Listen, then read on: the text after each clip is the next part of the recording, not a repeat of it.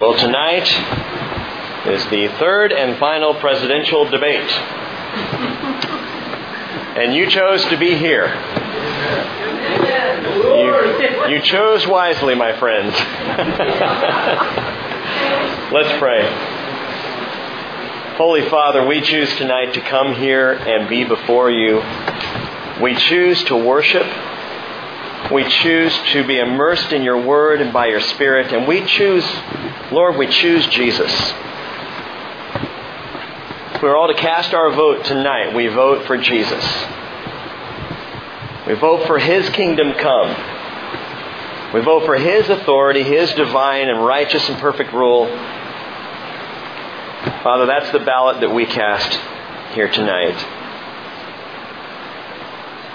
Lord, I, I just need to tell you I've been so blessed to listen to Jesus' Sermon on the Mount once again.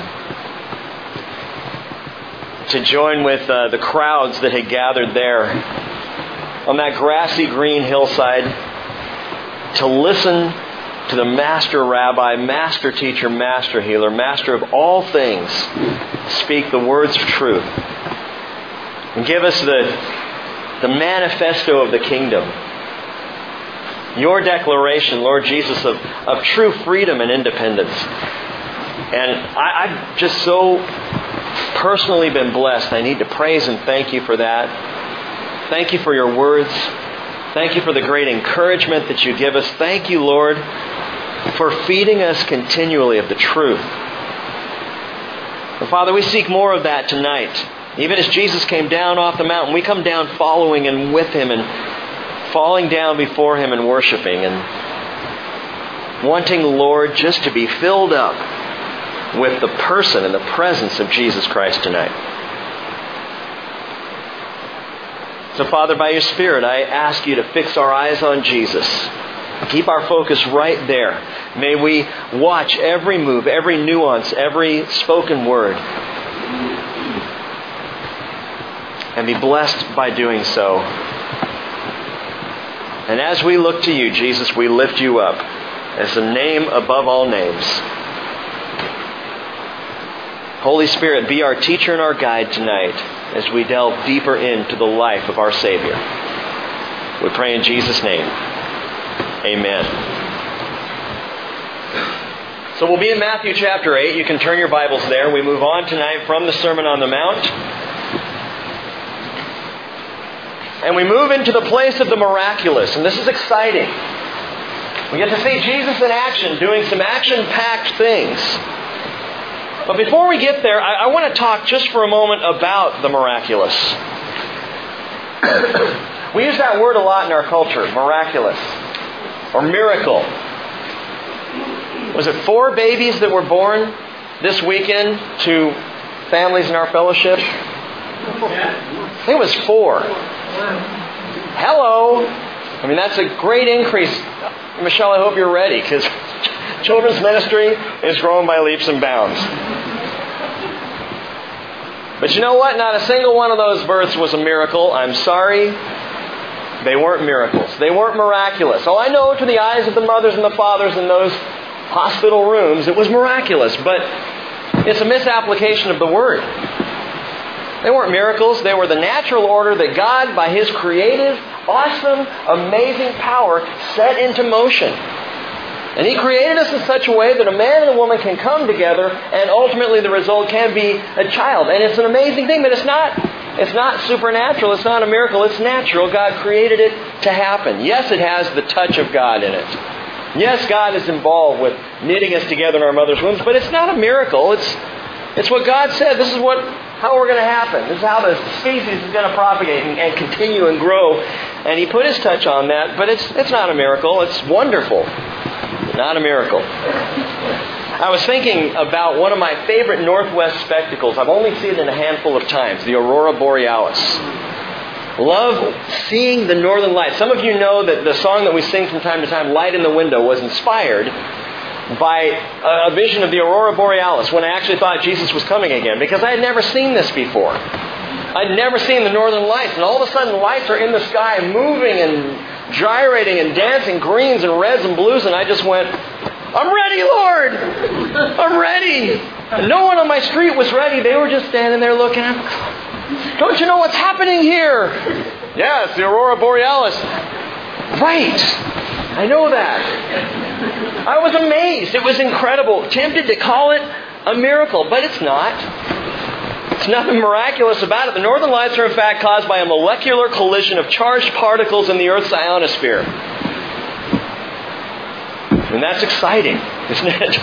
Apparently, these particles originate in the sun or with the sun, and they're carried along what's called the solar wind until they end up trapped in the Earth's magnetosphere, and there they collide electronically and they excite atoms and molecules in different gaseous compounds of nitrogen and oxygen. And as that happens, it creates the different colors that we see.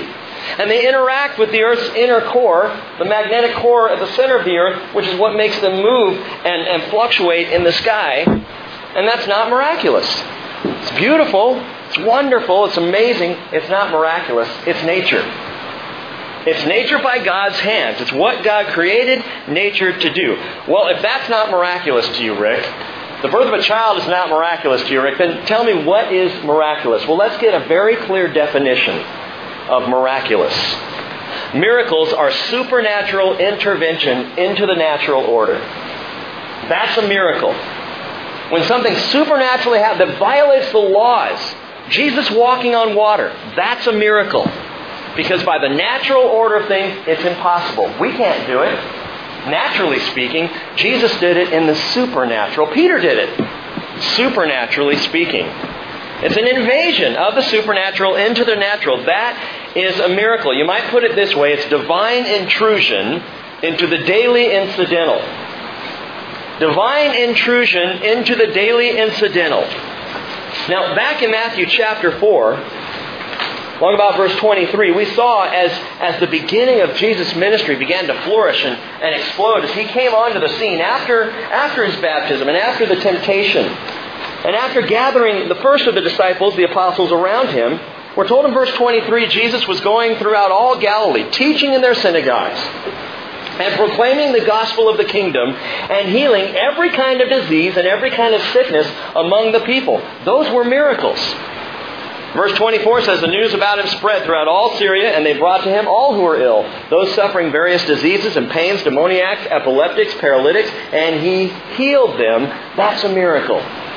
Because it's the divine intrusion into the daily incidental. Now, tonight, as we come to Matthew chapter 8, as we come down the mountain with Jesus, we're going to see him launch into a series of the miraculous. Somewhere between 10 and 12 miracles are, are accounted in the next two chapters alone. We paused, we took several weeks, in fact, to look at and listen to the Sermon on the Mount. Five, six, and seven. Three chapters, moving slowly, hanging on every word that Jesus laid out there. And now, almost as if a rocket launching, Jesus takes off and begins to perform miracle after miracle after miracle. And it's stunning. And Matthew does it for a reason. You know, most people if you ask them to give you three things that they know about Jesus, three things that Jesus did, most people, believers and non believers alike, will probably at some point mention miracles. He's known for doing these great miracles. Now, sadly, there are Bible commentary writers who try to explain away all the miracles or try to give natural reason for them. Which is why I start out by saying there was nothing natural about the miracles of Jesus Christ. They were supernatural. Now, someone might say, well, Rick, how can you, as a, thinking man, how can you believe in the miracles of Jesus? Well, here's the thing. Once I believe in Jesus, the miracles are easy.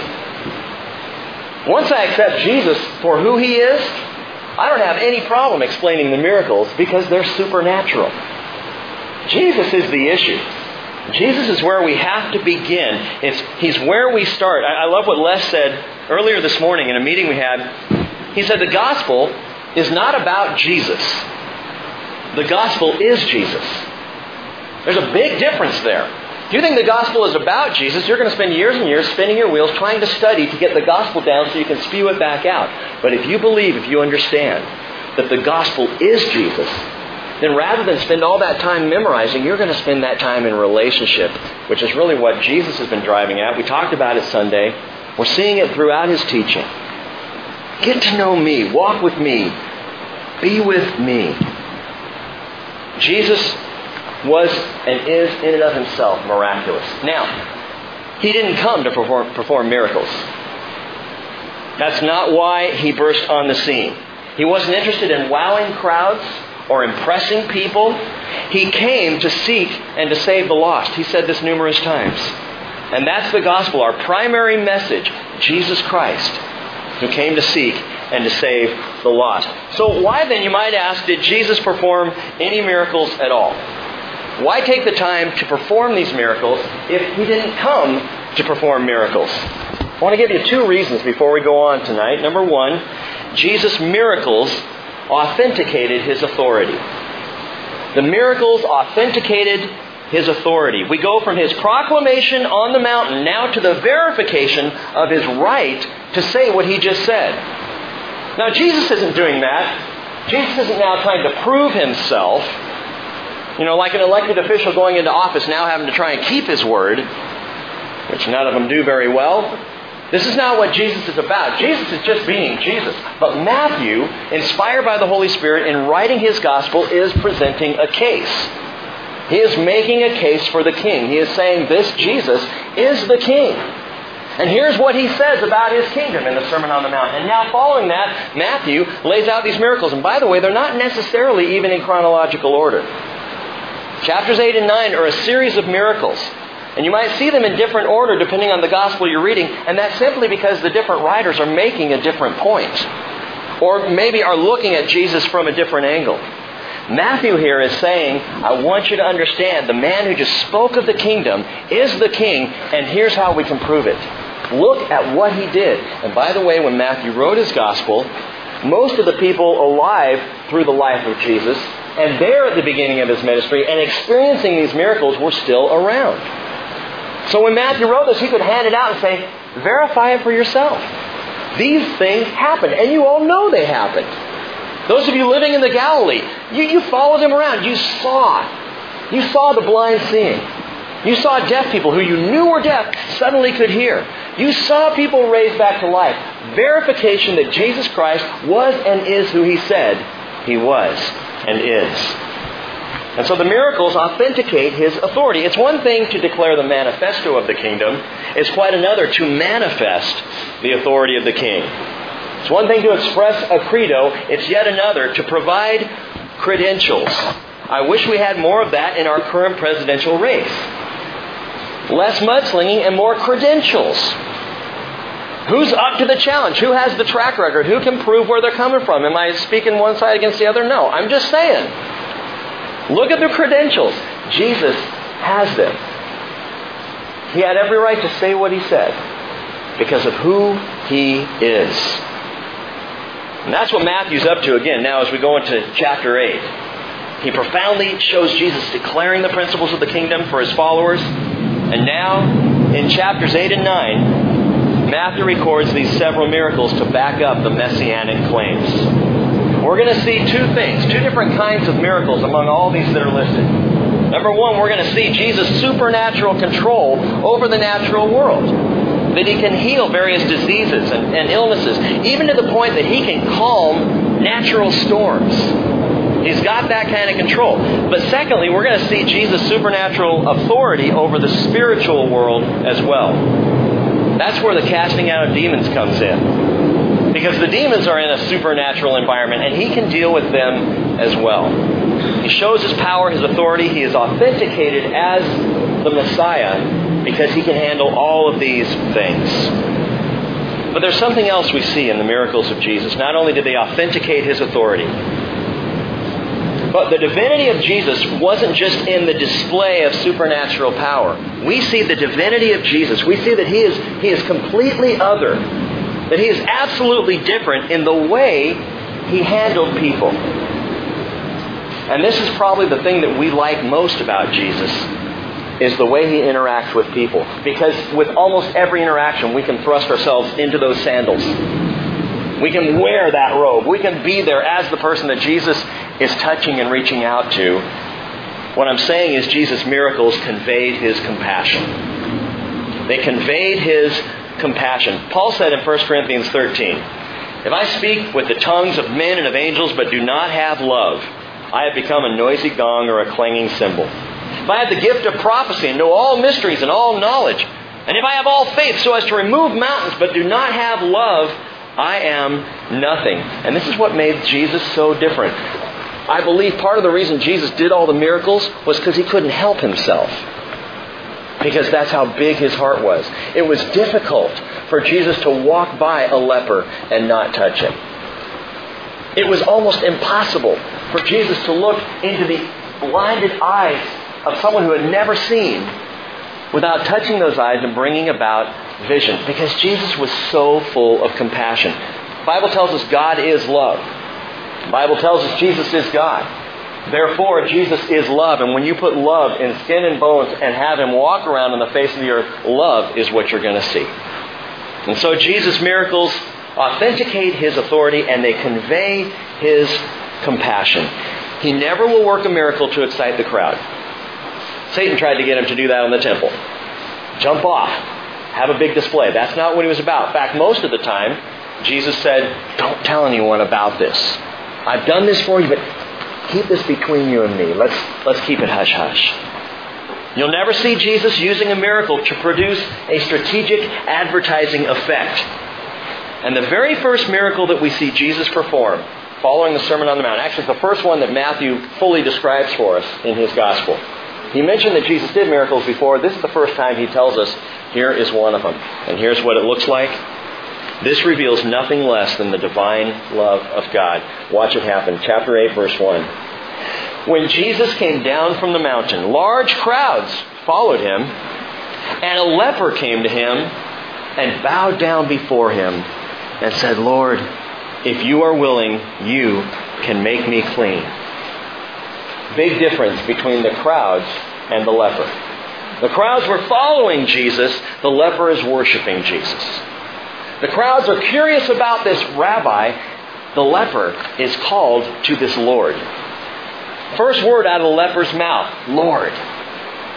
First thing the leper does before he even speaks is fall down in worship. And by the way, it was blasphemous to worship anybody but God. Jesus knew that. And yet Jesus didn't stop the leper from bowing down before him. Why? Because, well, you know what's implied here. Because when God walks around in the flesh, it's okay to worship God in the flesh. So this leper bows down and he's worshiping. You know, you can follow Jesus like the crowd for a lot of different reasons. You can follow Jesus because you like the church, the social activities, and hanging out with people. That's kind of cool. You can follow Jesus because you like the benefits. Maybe you appreciate the moral compass or you dig the worship music. You can follow Jesus for all kinds of reasons. You can only worship Jesus for one reason, and that's because He's Lord. Because He's Lord. 1 Corinthians 12.3 Paul says, No one speaking by the Spirit of God says Jesus is accursed. And no one can say Jesus is Lord except by the Holy Spirit. And so this leper is acknowledging the kingdom authority of Jesus. Lord, if you are willing, you can make me clean. Now, something to understand about this man's leprosy. His leprosy and today's leprosy are two different things. The leprosy that you hear talked about or, or may hear about here in the United States specifically today is actually called Hansen's disease. Hansen's disease or mycobacteria leprae is quite treatable.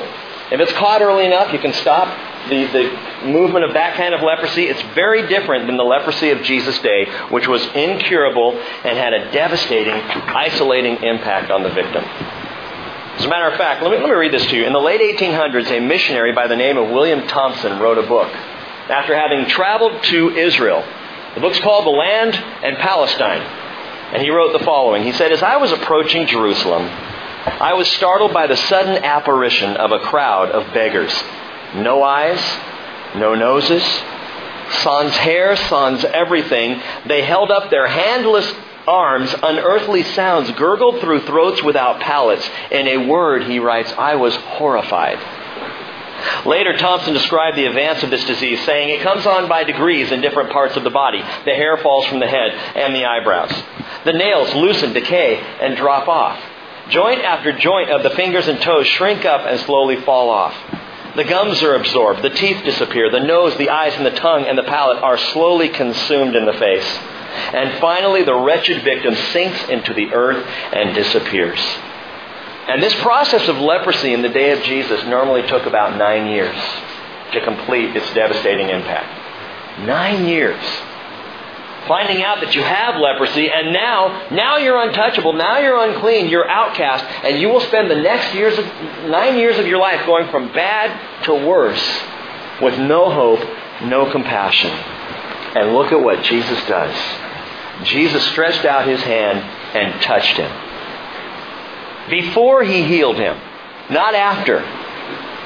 The man who had not been touched for who knows how long, who had not had physical human contact for however many months or possibly years, the first thing Jesus gives him is touch, compassion.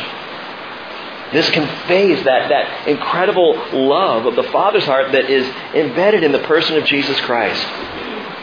His compassion pours out he stretched out his hand and touched him, saying, I am willing. Be cleansed. And immediately his leprosy was cleansed. Immediately. Now, I don't know how bad it was, but if there were fingers missing, immediately they were back. If there was a nose not there, immediately it was seen again. Eyes disappearing, pop, pop, they're back. I mean, it just must have been an amazing thing. Well, instantaneously at the touch of Jesus, do you think those coming down the mountain might have stopped and gone, maybe he had the right to say what he just said?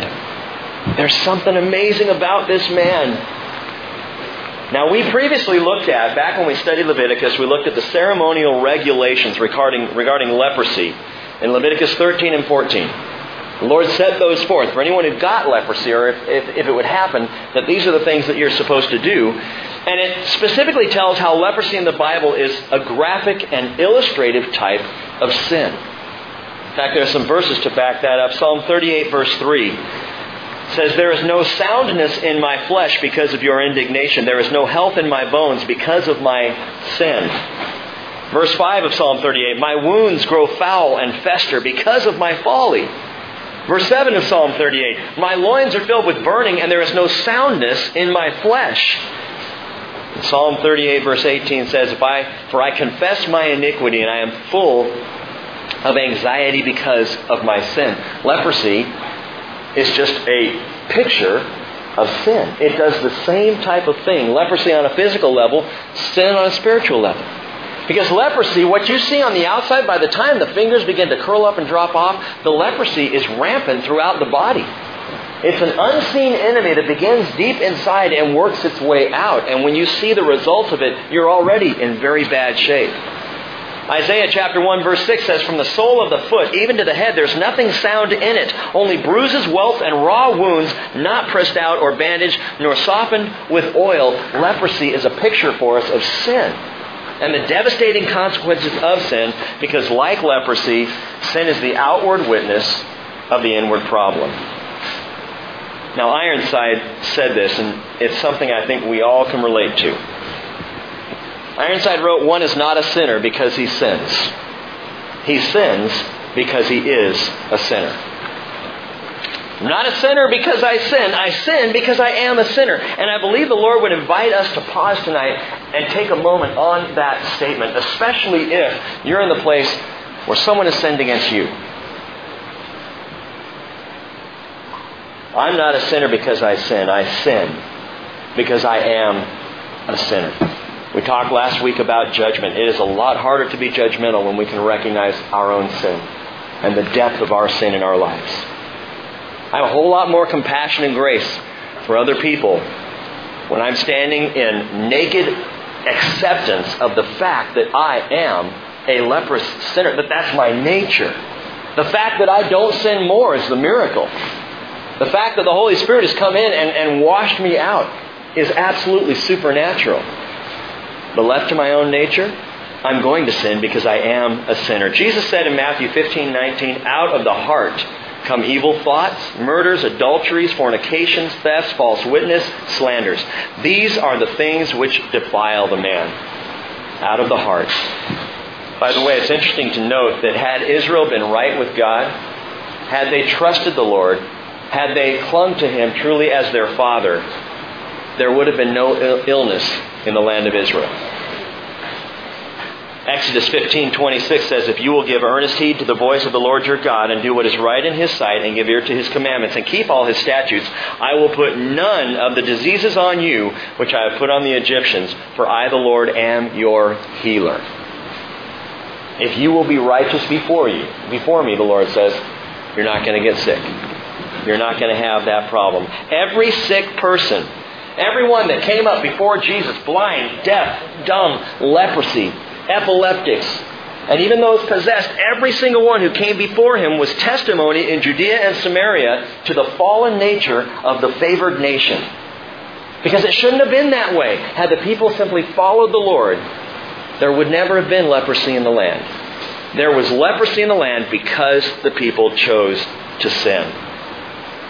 It's interesting, Jesus the healer immediately calls for this man to follow the Levitical law, which is written for just such an occasion. Verse 4, he said to him, See that you tell no one, but go, show yourself to the priest, and present the offering that Moses commanded as a testimony to them. A couple things to note. One, that Jesus is just getting the word to the inside. He wants the priest to recognize something that they had not seen well ever in the history of Israel, save one time. Let me show you this. Leviticus chapter 14. If you want to flip back there, it's the third book, Leviticus, Genesis, Exodus, Leviticus. Leviticus chapter 14. In verse 1, your Bible might have the same heading that mine has, the law of cleansing a leper. Which is a little misleading, and it's misleading in the Bible simply because man stuck it in there. It wasn't in the original text. But it says, Law of cleansing a leper. Listen to this. The Lord spoke to Moses, saying, This shall be the law of the leper in the day of his cleansing. Now he shall be brought to the priest, and the priest shall go out to the outside of the camp. Thus the priest shall look. And if the infection of the leprosy has been healed in the leper, then, okay, stop right there. Note that this law is not for cleansing a leper. This is a law for a leper who has been cleansed. So if a leper is outside the camp as prescribed by law, untouchable, unclean, and suddenly the leprosy is gone, well, then the priest is supposed to go outside the camp and follow through with this ceremonial ritual. Watch this. If, again, the infection of leprosy has been healed in the leper, then the priest shall give orders to take two live clean birds, and cedar wood, and a scarlet string, and hyssop, for the one who is to be cleansed. Why those things? Well, you've got to go back and listen to the study on Leviticus 14 and you'll find out. It's a picture of the cross. It's amazing. Verse 5. The priest shall also give orders to slay the one bird in an earthenware vessel over running, or literally over living water, which is a picture of the Holy Spirit. Not going to get into that. Go back and listen to the teaching.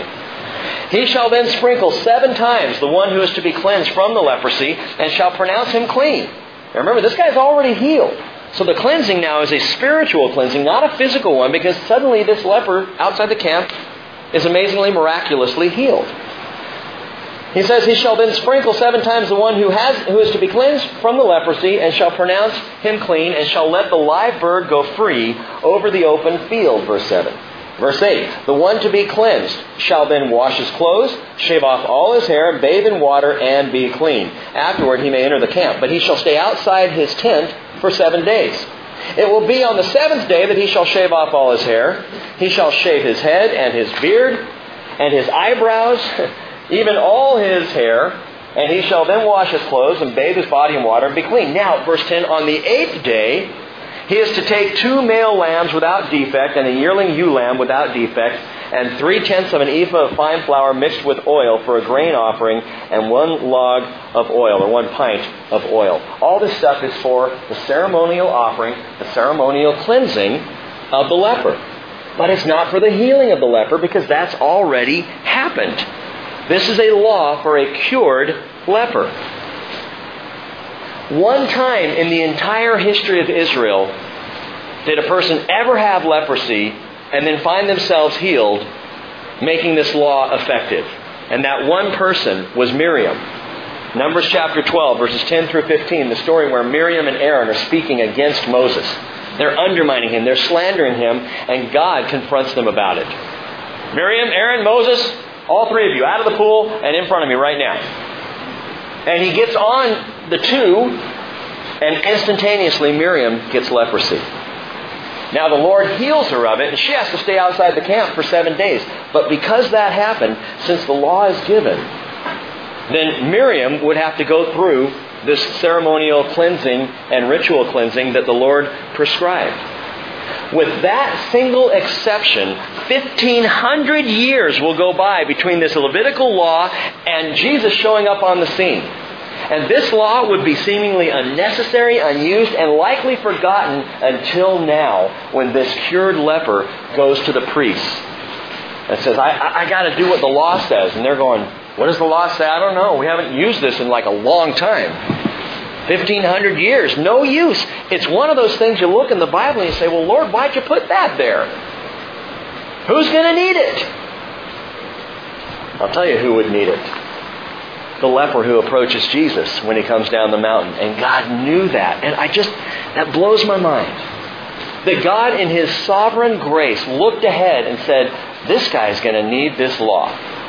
This guy is going to need a way to be sanctified and return to the fellowship of Israel when I have touched him and healed him of his leprosy. Gang, the Lord not only heals the sinner, but he sanctifies the healed sinner. In the same way that not only did Jesus heal the leper, but God provided that now he could be sanctified and renewed and restored to fellowship, he does the same thing for you and me. First, he heals the sinner, and then he provides a way through his Holy Spirit to be brought into fellowship in the body of Christ. 1 Thessalonians 5:23 says, "May the God of peace himself sanctify you entirely." And may your spirit and soul and body, there's the triad, by the way, the, the trinity of the human life that we've talked about recently spirit, soul, and, and the body, the flesh. Well, here it is. May your spirit and soul and body be preserved complete without blame at the coming of our Lord Jesus Christ. Faithful is he who calls you, and he also will bring it to pass. Again, once we are healed of our sin before God, we enter into the sanctification process. And day by day, we are being sanctified, renewed. Oh, we're cleansed, we're saved, we're sealed by the Spirit for our salvation. But every day that I am alive is one more day of sanctification before the Lord. See, He provides for both the healing and the restoration, the sanctification. So Jesus does this. We don't know what this, uh, what this leper does. We do know actually from, from other Gospels that he went out and told everybody about it. So we didn't really pay attention when Jesus said, tell no one. Of course, it kind of be hard not to tell people. You know? Hey, uh, Bob, how was your weekend? Pretty good. Got cured of leprosy. How do you not share that, you know? And so we know he probably ended up and went to the priest and went through the cleansing he was supposed to, but we also know, again, from the other gospel writers, that he told everyone. Well, Jesus entered Capernaum. Capernaum's there on the northwest shore of the Sea of Galilee. But Jesus comes back into Capernaum, verse 5, and a centurion came to him, imploring him, and saying, Lord, my servant is lying paralyzed at home, fearfully tormented. And Jesus said, I will come and heal him. But the centurion said, Lord, I am not worthy for you to come under my roof, but just say the word, and my servant will be healed. I really like that. Say the word. Just, just say the word. I don't need flash. I don't need. I don't even need you to come with me. I just need you to say the word, and I know that my servant will be healed. Matthew, remember, in reporting these miracles, Matthew is making the case for the king. And Ecclesiastes chapter 8, verse 4 tells us where the word of a king is, there is power. Now this, this centurion obviously understands the chain of command. Where a word of the king is, there is power. So just say the word, because I believe you're the king. I have faith in you, Jesus. Say the word. He'll be healed. You don't even have to come. You don't even have to touch him. Say the word. The centurion understood this, this chain of command. Verse 9, he said, I also am a man under authority, with soldiers under me.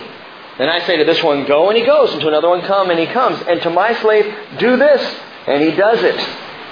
Now, when Jesus heard this, he marveled Note that. He marveled. He only marvels twice in all the Gospels. Jesus marveled and said to those who were following, Truly, I say to you, I have not found such great faith with anyone in Israel. Now, if you read the same story in the Gospel of Luke, you find out the centurion was a highly honorable man. You discover this centurion loved the Jewish people, and he had even overseen the building of a synagogue for them. Or even possibly built it himself with his own funds. It's, it's unclear.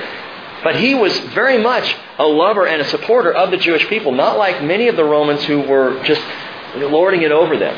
This was a good, honorable man.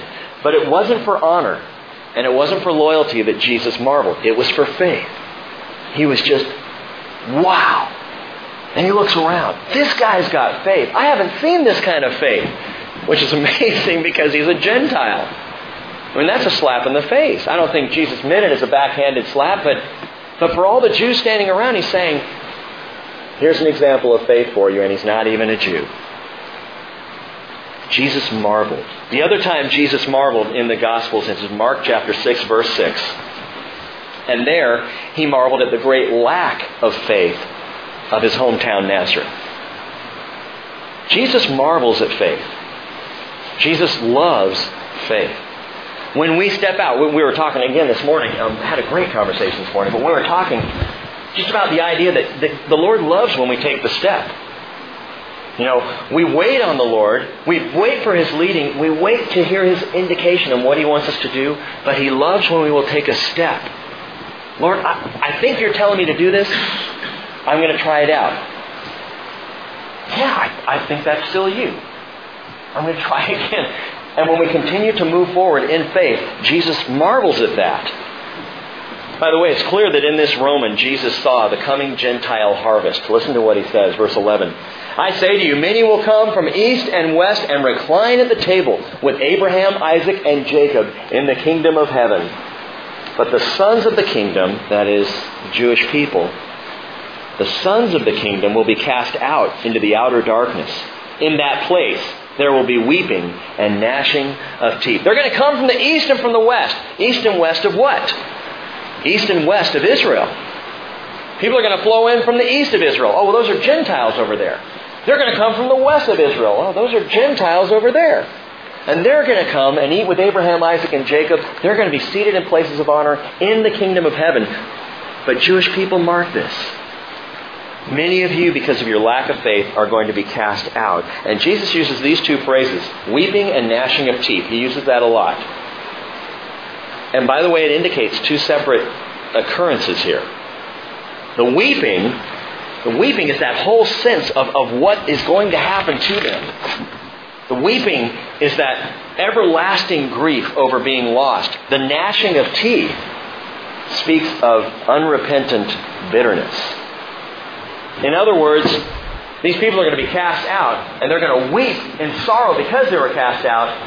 But you ask anyone, I shared this in the Revelation study, if we were able to open up hell after a hundred years and look inside and see if there was anyone repentant there, you wouldn't find a one. They would still be gnashing their teeth. How dare you send me down here? This is not fair. I don't deserve to be here. That's where the place of sin takes you. People who say, well, it's not fair that someone would be there for all eternity. But that's where they would be stuck, weeping and gnashing of teeth. But as for the Gentile harvest, Isaiah chapter 2 verse 2 says it will come about that in the last days the mountain of the house of the Lord will be established as the chief of the mountains and will be raised up above the hills and the nations, the nations, Gentiles, will stream into it. And many peoples will come and say, Come, let us go up to the mountain of the Lord, to the house of the God of Jacob, that he may teach us concerning his ways and that we may walk in his paths. For the law will go forth from Zion, and the word of the Lord from Jerusalem. And he will judge between the nations, and he will render decisions for many people. And they will hammer their plow, their swords into plowshares, and their spears into pruning hooks, and their yellow cake into cupcakes. I added that last part. It's not actually in there. Nation will not lift up sword against nation, and never again will they learn war. From the nations, Jesus calls that there's going to be a Gentile harvest. Replacing Israel? No. No. Not instead of. Because of the Jewish rebellion, the harvest goes out to the Gentiles. But because the harvest goes out to the Gentiles, remember Paul writes this in Romans 11, the Jewish people will become jealous and will find their way back to salvation. At least a remnant will be saved. Verse 14 going on. Well, when Jesus came into Peter's home, which by the way, you can see the remnants of it in Capernaum if you go on the Israel trip with us in March. You can see Capernaum. It's one of my favorite stops on the tour. It is the coolest place. A little seaside town. It's the, it's the ruins of what's left there. The synagogue still stands. You can see the synagogue into which Jesus walked and began to teach there in Capernaum. And you can see what they think is Peter's house, although Catholic churches come along and put what looks like a spaceship over the top of it. So it's an interesting, uh, how they know that this particular one is Peter's house, I'm not sure. But Jesus went there. There in Capernaum, he comes into Peter's home and he saw his mother in law, note that, lying sick in bed with a fever. And he touched her hand, and the fever left her, and she got up and waited on him. We're now to the third miracle that we've seen a leper, a centurion, and now Peter's mother in law. Yes, Peter was married, which disqualifies him as a pope. None of the popes are supposed to be married. Peter was. The Bible tells us very clearly he had a mother in law. Why would you have a mother in law if you weren't married? Who would want to have a mother in law? If you didn't have the buffer zone of your, I love my mother-in-law. I couldn't say those things out loud if I didn't love Sharon dearly. Quickly, moving on. So Jesus, Jesus is so powerful, and I love this about him. The disease, the fever that is in Peter's mother-in-law, it flees. He doesn't even say a word here. He just touches her hand. She's well. Of course, it's not a big surprise after we saw the leper healed, but still, it's amazing. Disease flees away from the presence of Jesus Christ. Disease doesn't last long when Jesus is nearby. The fever flees. Think about this, though three healings a leper, a Gentile, and a woman. And these are the first three that Matthew points out for us. Back in the first century, there's an ancient rabbinical prayer that used to be prayed by many of the rabbis and Jewish leaders Lord, I thank you that I was not born a slave, a Gentile, or a woman. As a matter of fact, so distinct was the attitude of men toward women and, and the lower place of women in that culture that you could be at a home of a friend waiting for a baby to be born, presents in hand, ready to go. The baby's born and they find out the child is a girl, and you would, by culture, pick up your presents and go home. And you wouldn't stay and celebrate and rejoice. It's a little harsh. But that was the attitude. Jesus' attitude toward women was absolutely radical in the day. Was as liberal as it gets in Israel of the day. He honored women, and it's amazing that these first three, a leper outcast by the law, a Gentile who's an outsider of the commonwealth of Israel, and a woman, Peter's mother in law, who was a lower class citizen in Israel, who is Jesus choosing to heal here? The people who need it most. The people who need to be drawn up and elevated as important according to Jesus. Jesus was born into the world for such as these. By the way, did you see what Peter's mother in law did as soon as she was healed? She immediately got up and waited on him. And that's what happens. When you're healed by the Lord, whether it's a spiritual healing, your sins washed away, your, your sins forgiven, your life cleansed before the Lord, or a physical healing, suddenly what might be drudgery before becomes a joy. Doing the dishes, preparing the food, getting dinner on the table might be a drag, but when Jesus heals, suddenly you want to serve. A heart of service, gang, is the natural result when the fever of sin is lifted from our lives. Verse 16. When evening came, they brought to him many who were demon possessed, and he cast out the spirits with a word and he healed all who were ill. This was to fulfill, Matthew said. He's pointing this out. Listen, I'm, I'm making a case here. We're authenticating his authority. This was to fulfill what was spoken through Isaiah the prophet. Quote, He himself took away our infirmities and carried away our diseases. Matthew inserts Isaiah 53, verse 4, right there, saying this is prophetic proof of the person of the king. Verse 5 of Isaiah 53 goes on and says, But he was pierced through for our transgressions, he was crushed for our iniquities. He was chastened for our, the chastening for our well-being fell upon him, and by his scourging or by his stripes, we are healed. I love how Matthew will insert a verse that might be familiar to the Jewish people. Isaiah 53 verse 4. And so someone reading Matthew's gospel trying to figure out this person, Jesus, after the fact, you know, after the resurrection Jesus has ascended, and they're reading the gospel and thinking through it, and they come to this verse He himself took our infirmities and carried away our diseases. Yeah, and I did see Jesus healed. I wonder what the context is of that. And they open the scroll of Isaiah and they find Isaiah 53, which the very next verse describes the crucifixion of Jesus. It's wonderful. It's great authorship. The Holy Spirit has a fantastic pen.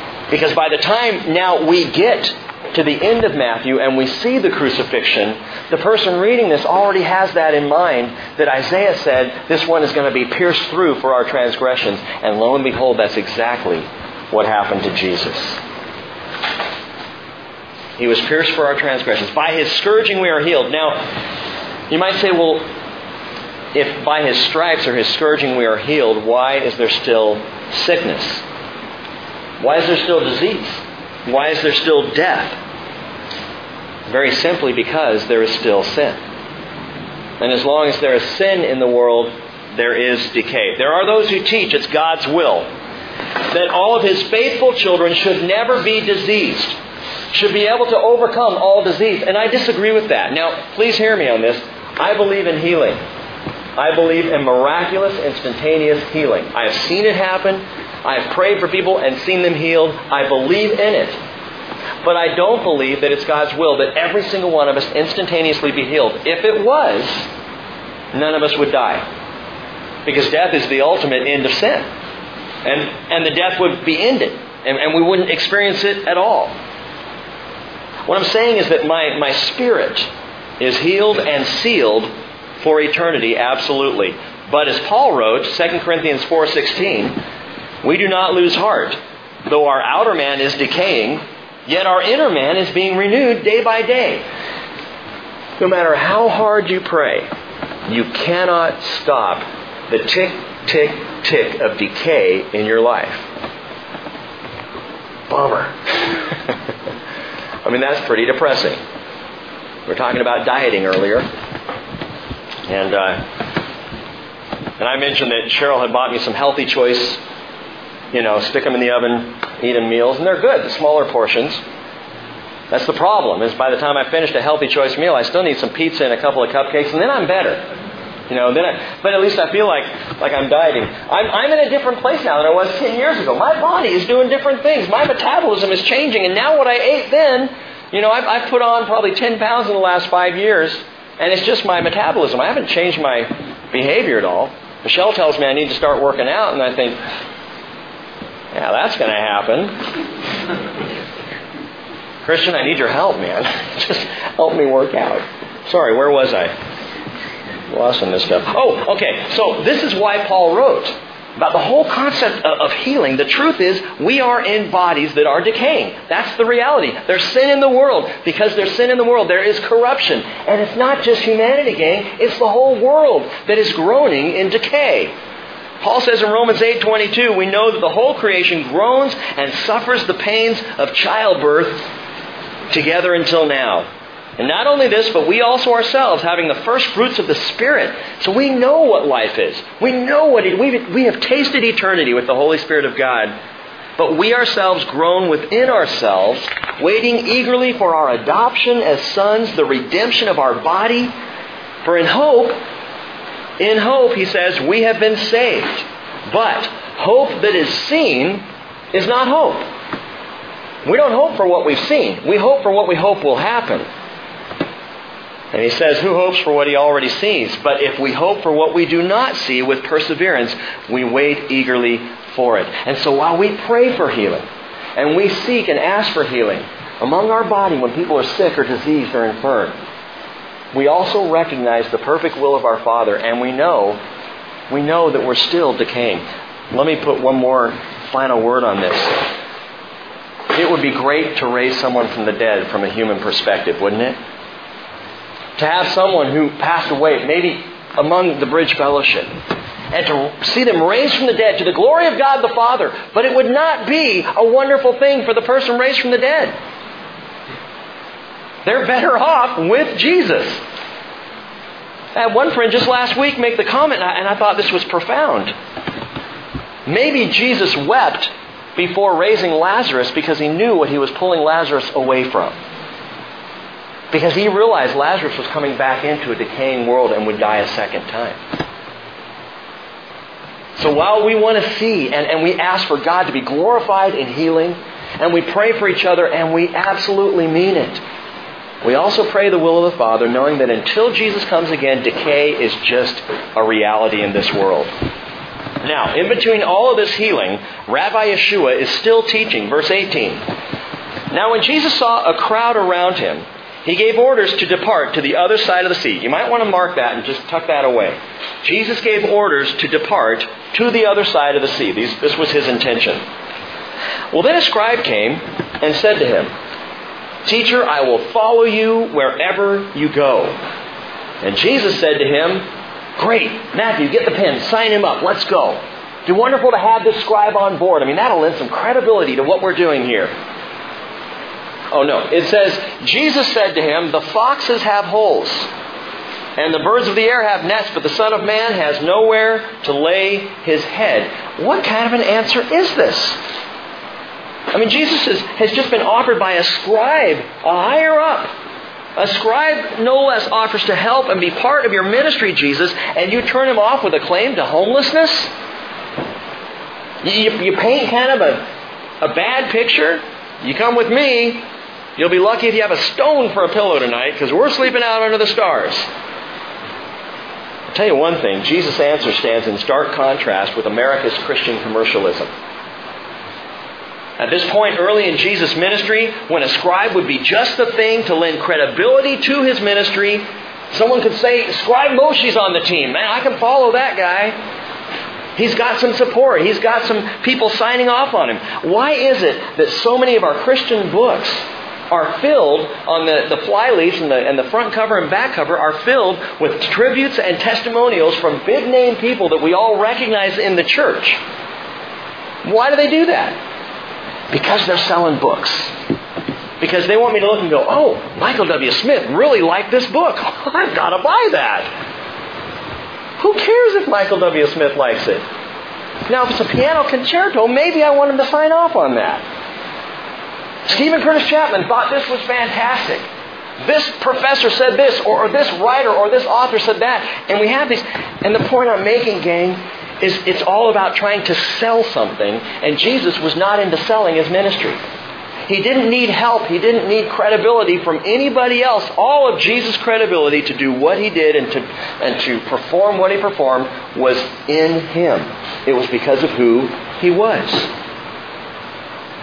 2 Corinthians 2.17, Paul said, We are not like many, peddling the word of God.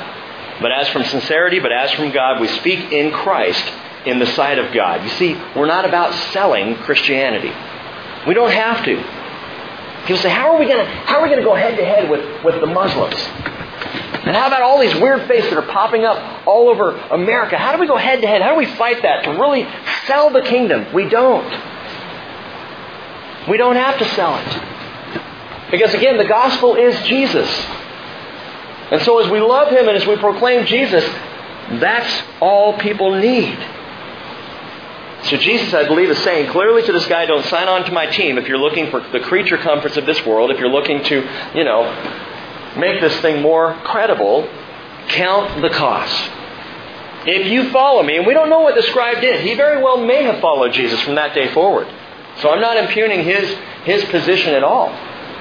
But Jesus is saying, if you follow me, it's going to cost you everything. You got to leave it behind. You cannot bring it with you. And as if to shore that up even more, it says another of the disciples, notice one of the disciples, it's someone who was following Jesus. He said to him, Lord, permit me first to go and bury my father. But Jesus said, Follow me and let the dead bury their own dead. Now, if we said that in American culture today, that'd be a little rude. You know, hey, did you want to go get a coffee on Saturday? Well, I got a funeral to, to go to. Ah, let the dead bury their own dead. Come on with me.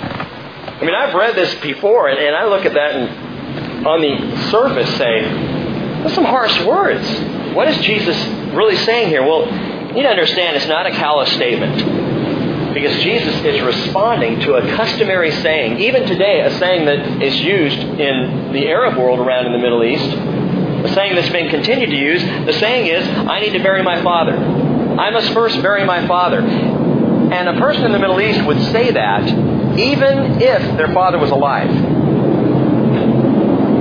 Because what it meant, what it meant was, I have responsibilities at home until my father passes away. I got to take care of that. But when he dies, I'll have the inheritance, I'll have the freedom, I'll have the resources, and I can follow you, Jesus. That's what this man is saying. It was a very common thing to say. I got to bury my father first. After he dies, could be years, but when he dies, then I can come back and I got money, and I got opportunity, and I have the time, and I can follow you then. What did Jesus say just before that on the Mount? Verse 33, he said, Seek first his kingdom and his righteousness, and all these things will be added to you. You don't go home and wait for dad to pass away so you can get your inheritance. You come now. For Jesus, it was all or nothing. And my friends, it's all or nothing today. Nothing has changed with Jesus. It is still an all or nothing proposition. Give me everything that you have, everything that you are. Come follow me. Count the cost. He says, let the dead bury their own dead. What does that mean? I think what he's saying is the spiritually dead can take care of the physically dead. Let those who are dead spiritually take care of those who are dead physically. If you're spiritually alive, your focus is the kingdom, not the things of this world. Would you all agree with me that the things of this world are the very thing that take my eyes off the kingdom? When I'm worried about worldly stuff, that's when I stop looking at the kingdom. This, you know this, this world is passing away. Everything evil, everything sinful, everything bad about it, everything that stresses us out, every worry we have ever had, it is passing away. It is the short term. It's temporary. And in light of eternity and grace and forever with Jesus, no matter what is happening in your life here, it's nothing compared to the kingdom, which is everything. And if we could wrap our hearts around that truth, it, w- it would change us, radically alter us from this point on. Colossians 2:13 tells us when you were dead, when you were dead in your transgressions and the uncircumcision of your flesh, he made you alive together with him, having forgiven us all our transgressions. Not when I said I'm sorry. Not when I repented not when I owned up. When I was dead, He died for me. When I was dead, Paul says, He raised me up and made me alive. Paul would write in another place, Ephesians 5:14, "Awake, sleeper, arise from the dead, and Christ will shine on you." By the way, one last thing on this family deal. Father, follow me and allow the dead to bury their own dead. God wants to bury his father. Anyone here ever hesitated to follow Jesus because of a dead relative? I mean, think about that. I have had conversations with people who say, you know what, Uncle, Uncle Albert wasn't a Christian. And for me to believe what you're saying would condemn him, so I cannot believe what you're saying. And the truth is, gang, Darwin, Darwin was at least one time Catholic. And he left his faith, and his reason for leaving his faith is he said his father and his brother died without faith, so how could he condemn them by believing in God? And so we have evolution today in our schools. Thank you very much, Darwin. All because he would not let the dead bury their own dead. Let the dead bury their own dead. You follow the Son. A commitment to Jesus Christ is always, first, intensely personal. It's between you and the Lord. What happens in your family, what's happening with friends, you know what? Not to sound callous, but that has to be secondary. You got to deal first with you and the Lord. So if you're ever talking to someone about Jesus, and they turn and they say, "Ah, you know, I'm just not sure I can follow Jesus because, you know, so and so, my mom passed away and she didn't know the Lord. And I just don't know what that would say about her. Your answer is you deal one on one with Jesus and let Jesus handle your mother. Let Jesus deal with everything else. That's not your concern. Your concern is you and the Lord. It's amazing that by not choosing Jesus, we somehow would make that right. Let the dead bury their own dead. You follow the Son. Verse 23. Verse 23, is that where we are? Yeah. Now, when he got into the boat, his disciples followed him. And behold, there arose a great storm on the sea, so the boat was being covered with the waves. But Jesus himself was asleep. The Sea of Galilee, Lake Kinneret, rests about 680 feet below sea level. What's interesting is because of its basin like position, surrounded on all sides by high hills, it boasts some pretty radical storms. That sea, and when you look across it, it's actually smaller than you might think. The Sea of Galilee, Lake Kinneret, really is just a large lake. Maybe the size of some of the Great Lakes, not even as big as some of the Great Lakes. But if you stand and you look out, it, it has this, this mountainous surrounding almost all the way around it, except in one point. On the eastern side of the sea, the mountains called Gadara, or the Gadarenes, which is the last part of, of this chapter, they rise sharply and they serve kind of as a wall against the weather. Have you noticed oftentimes that the islands are sunny but Mount Vernon is rainy? Because the mountains there, Mount Vernon, kind of hold the rain. It passes us and gets stuck there. I feel really bad. Anyone here from Mount Vernon? Okay, then we can kind of laugh about that a little bit. But you can look over there and you can see rain and darkness and dreariness, and the sun's shining and happy over the islands. Well, that's what the Gadarenes did. The mountains of Gadara rose high, and so what would happen is the weather systems come from the western side through a passageway, a mountain passageway, all the way off the Mediterranean. Wild storms from the Mediterranean would come blowing across the land, and they would go into this passageway that's, that's called the Horns of Hattin. And the Horns of Hattin are mountains on the western side that they basically make a funnel. And that storm system goes whipping into the funnel and intensifies its velocity and hits the Sea of Galilee, and it can be like that. And so fishermen back in Jesus' day, they'd be out on the sea. It could be a sunny day, and within minutes, before they could row halfway back to shore, within minutes the tempest was wild and the sky was, was dark and the rain was just pouring down. The velocity intense. And it tells us they went out there and there arose a great storm on the sea, and even with that piece of information about the natural of what's going on, I have to ask is it possible there was something supernatural at work here? That there was another reason for the storm on the sea. Ephesians chapter 2 verse 1 tells us we were dead in our trespasses and sins, in which we formerly walked according to the course of this world, according to the prince of the power of the air. Which indicates that Satan has some power over storm systems, possibly, over the elements. And it makes sense that Jesus, after declaring the kingdom and beginning to heal people, and his ministry is gathering a following, and there's greatness here, gang. And Satan couldn't take him down in the temptations, and Satan couldn't take him down back when he was born, and he had all the, the Herod go after him, and all the infant boys under two were murdered. And so now they're out on the boat. Easy target blow through the horns of Hattin and wipe out Jesus and all his guys. Take them down right here. Satan, I'm sure, was still prowling around. Luke tells us that he was looking for an opportunity. He left Jesus until such a time as he could come back at him again, whether in temptation or in attack. Satan had to take this Jesus down. So, whether it was a natural storm or not, we don't know. I have a feeling Satan was involved here. But I love this. Jesus was asleep. Just having a nap. And these were not big boats with nice, comfortable berths and pillows down in the hold. If you've seen those of you who went to Israel, and, and if, by the way, if you go to Israel with us, you will see, you'll see what they call the Jesus boat, which is a boat that they actually pulled up out of the mud of the Sea of Galilee and preserved it. It's a 2,000 year old fishing boat, probably just like the one Jesus was on right here. Not very big, maybe 27 feet, 27 to 30 feet in length.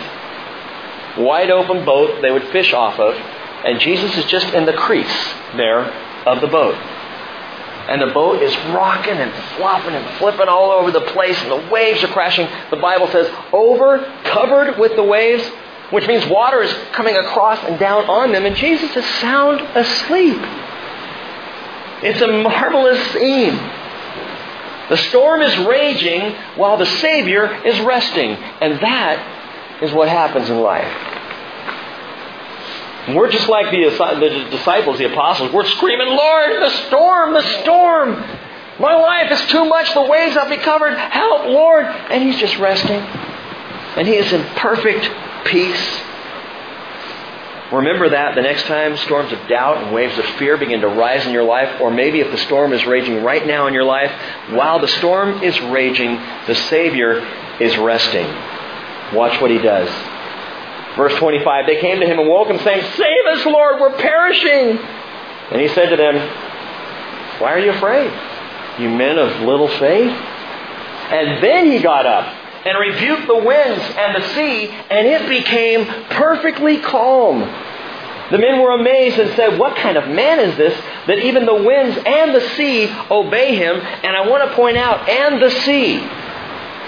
Because it would be one amazing miracle for Jesus to say, Hush, which is the word he uses in Luke, hush, be still. And for the wind to stop. That would blow my mind. But the sea, was as still as glass immediately. Even if you stop the storm, the waves would take a minute to settle down. The debris floating out on the Sea of Galilee would take a moment before it began to sink and settle. But not when Jesus speaks a word. Hush! And the wind and the waves perfectly calm. No wonder the disciples went, Who is this guy? We've seen him heal a leper. We've seen him heal Peter's mom in law. We've seen him do these things. The centurion servant, well, we heard that he was healed. We never really saw that. This is a different thing entirely. Now it's not just physical healing, but it's power, it's authority over the natural world. Incredible. And Jesus' response is wonderful. First, first he rebukes them for their lack of faith. and the storm's still going on. They say, save us, and my inclination would be to jump up right then and go, hush, and then to talk to the apostles.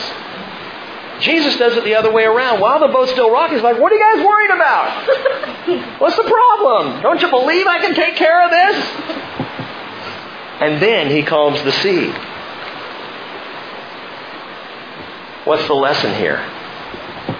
Gang, faith and fear cannot coexist. It's going to be one or the other. When you have faith, there is no fear. And when you have fear, faith flees away. But the Lord has not left us alone to develop our faith. He has not left us in the place of fear. Isaiah 41, verse 10, he says, Do not fear, I am with you. Do not anxiously look about you. I'm your God. I will strengthen you. Surely I will help you. Surely I will uphold you with my righteous right hand. And let me remind you of something. What was it that Jesus told the disciples before they shoved off? If you look back in verse 18, it tells us that he gave orders to depart to the other side of the sea.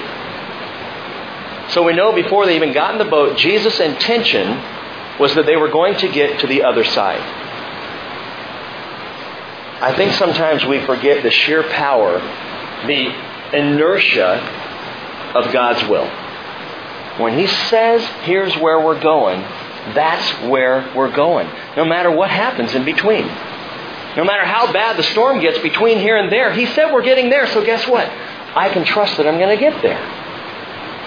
I can face the storm because, hey, as bad as it is, I know I'm going to get there. I know that we're going to land on the other side. If He says we're going across, we're going across, and no wind and no waves can stop that. One last thing we were talking about. I mean, our, our staff meeting this morning was just a wealth of great stuff. We were talking about that the question came up about protective praying or secretive praying. And we're asking the question, maybe you've thought about this yourself. Have you ever thought about maybe praying in your mind because you don't want the enemy to hear what you're saying to God? And I think we kind of assume, you know, the devil can't read my thoughts. He's really not that brilliant. So if I just pray silently, then he can't hear, and then God and I can work out what we're going to do, and then we can spring it on him, and it'll work. We might say, Father, I want to keep this between us because if Satan gets a hold of it, he might use it. So let's just work this out. Instead, how about shouting from the mountaintop something like this Go ahead and try to stop the will of my Father. You can't do it. We can completely lay out everything we know of God's plan before Satan and not worry about it because Satan can't stop it. There's nothing he can do to stop the will of God. God will accomplish everything he said he was going to accomplish, and Satan can't stop that. So who cares if he knows what the game plan is? Here, Satan, have a copy of the book of Revelation. Read up on it, buddy. This is where you're going. Then it's not pretty. And you can try to get around it, but you cannot stop the will of God. We have no strategies to hide. We need not function strategically at all. We just need to function in faith. Paul said in 1 Corinthians chapter 2 verse 1, "When I came to you, brethren, I did not come with superiority of speech or of wisdom, proclaiming to you the testimony of God. I determined to know nothing among you except Jesus Christ, the gospel, right? Jesus Christ is the gospel. I I determined to know nothing among you except Jesus Christ and Him crucified. I was with you in weakness and in fear and in much trembling, and my message and my preaching were not in persuasive words of wisdom, but in demonstration of the Spirit and of power, so that your faith would not rest on the wisdom of men, but on the power of God. And we're going to stop right there for tonight. I'd love to go on. I think we'll do the Bay of Pigs on Sunday morning. That's the next story there. But for tonight, one thing that just stood out of, of everything that happened in these miracles that we've watched, that we've got, gotten to see with Jesus. And that's that all Jesus ever has to do is say the word. Just say the word, Lord. You want me to go to the other side of the sea? Say the word. I'm in the boat. You, you want to do a, a, miraculous work, a healing? Say the word. I'm there. You want me to wait on you? Say the word. I will wait. For the leper, all he had to say was, I'm willing, be clean and the leper was healed. For the centurion, go. It will be done as you have believed. He didn't even say the word. He touched Peter's mother in law's hand. She was well. He healed the sick and cast out demons, verse 16, with a word. He even calmed the violent sea by saying, Hush. Say the word, Jesus. Say the word, and it will be done. So, Father, we close for now just thanking you for the Word who is Jesus, the Word made flesh, the Word who has dwelled among us, and we have seen His glory. Glory as of the Father. Father, we know the Lord came, the, the, the law came through Moses' grace and truth have come through Jesus Christ. And we praise you tonight, even in the midst of the storm that's blowing outside. We praise you and thank you that you had determined to bring us through the storm. Say the word, Father, and give us ears to hear. By faith in Jesus Christ we pray. Amen.